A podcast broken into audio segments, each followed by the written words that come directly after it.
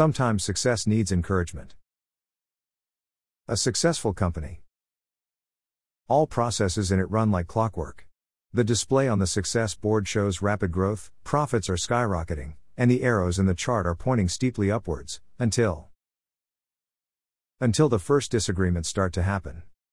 Perhaps someone in management dislikes something and desires changes, more responsibility, higher pay.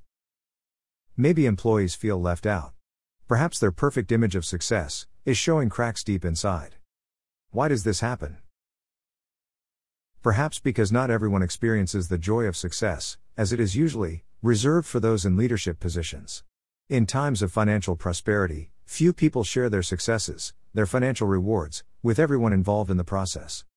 As a result, dissatisfaction manifests itself in poor work, delays, grumbling, and rumors about a company they were once proud of, but now. How do you know when a company needs help?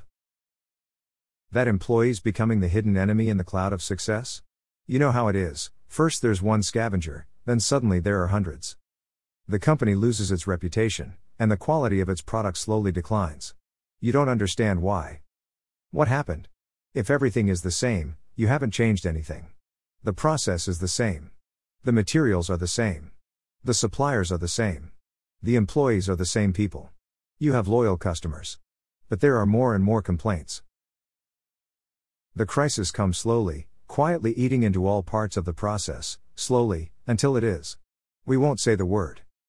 Don't float on the wings of success. Look into the core, into all the processes, into the people. Now. Many people wonder why now, we don't need advice, everything is perfect. But this very time, when you are at the top, is the time for a crisis manager to bring a fresh perspective to the company, who will quickly feel what is happening in it. Where it is located, Although according to all financial statements it is still at the top, the growth is slowly stopping. Why do you need him? How can he help you? A crisis manager's job is to be proactive, identify threats, and determine the strategy they will use before a crisis even happens. I often see business owners afraid to take third party advice, but there is nothing wrong with looking at a business through the eyes of a neutral person. Sometimes, the answers are already in front of you, but you can't see them, because you are overwhelmed.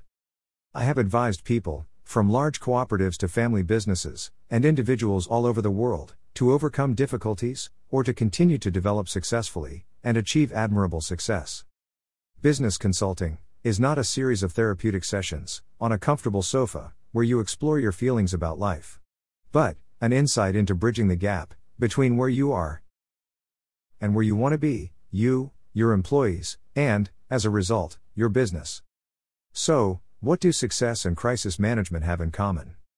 The path to satisfaction leads from feelings of hidden dissatisfaction and stagnation to a trustworthy company, to which everyone likes to return, both employees and business partners. Still in doubt? Contact me for a free presentation. For all questions and appointment bookings, I can be reached at ddr at milankrajnc.mc.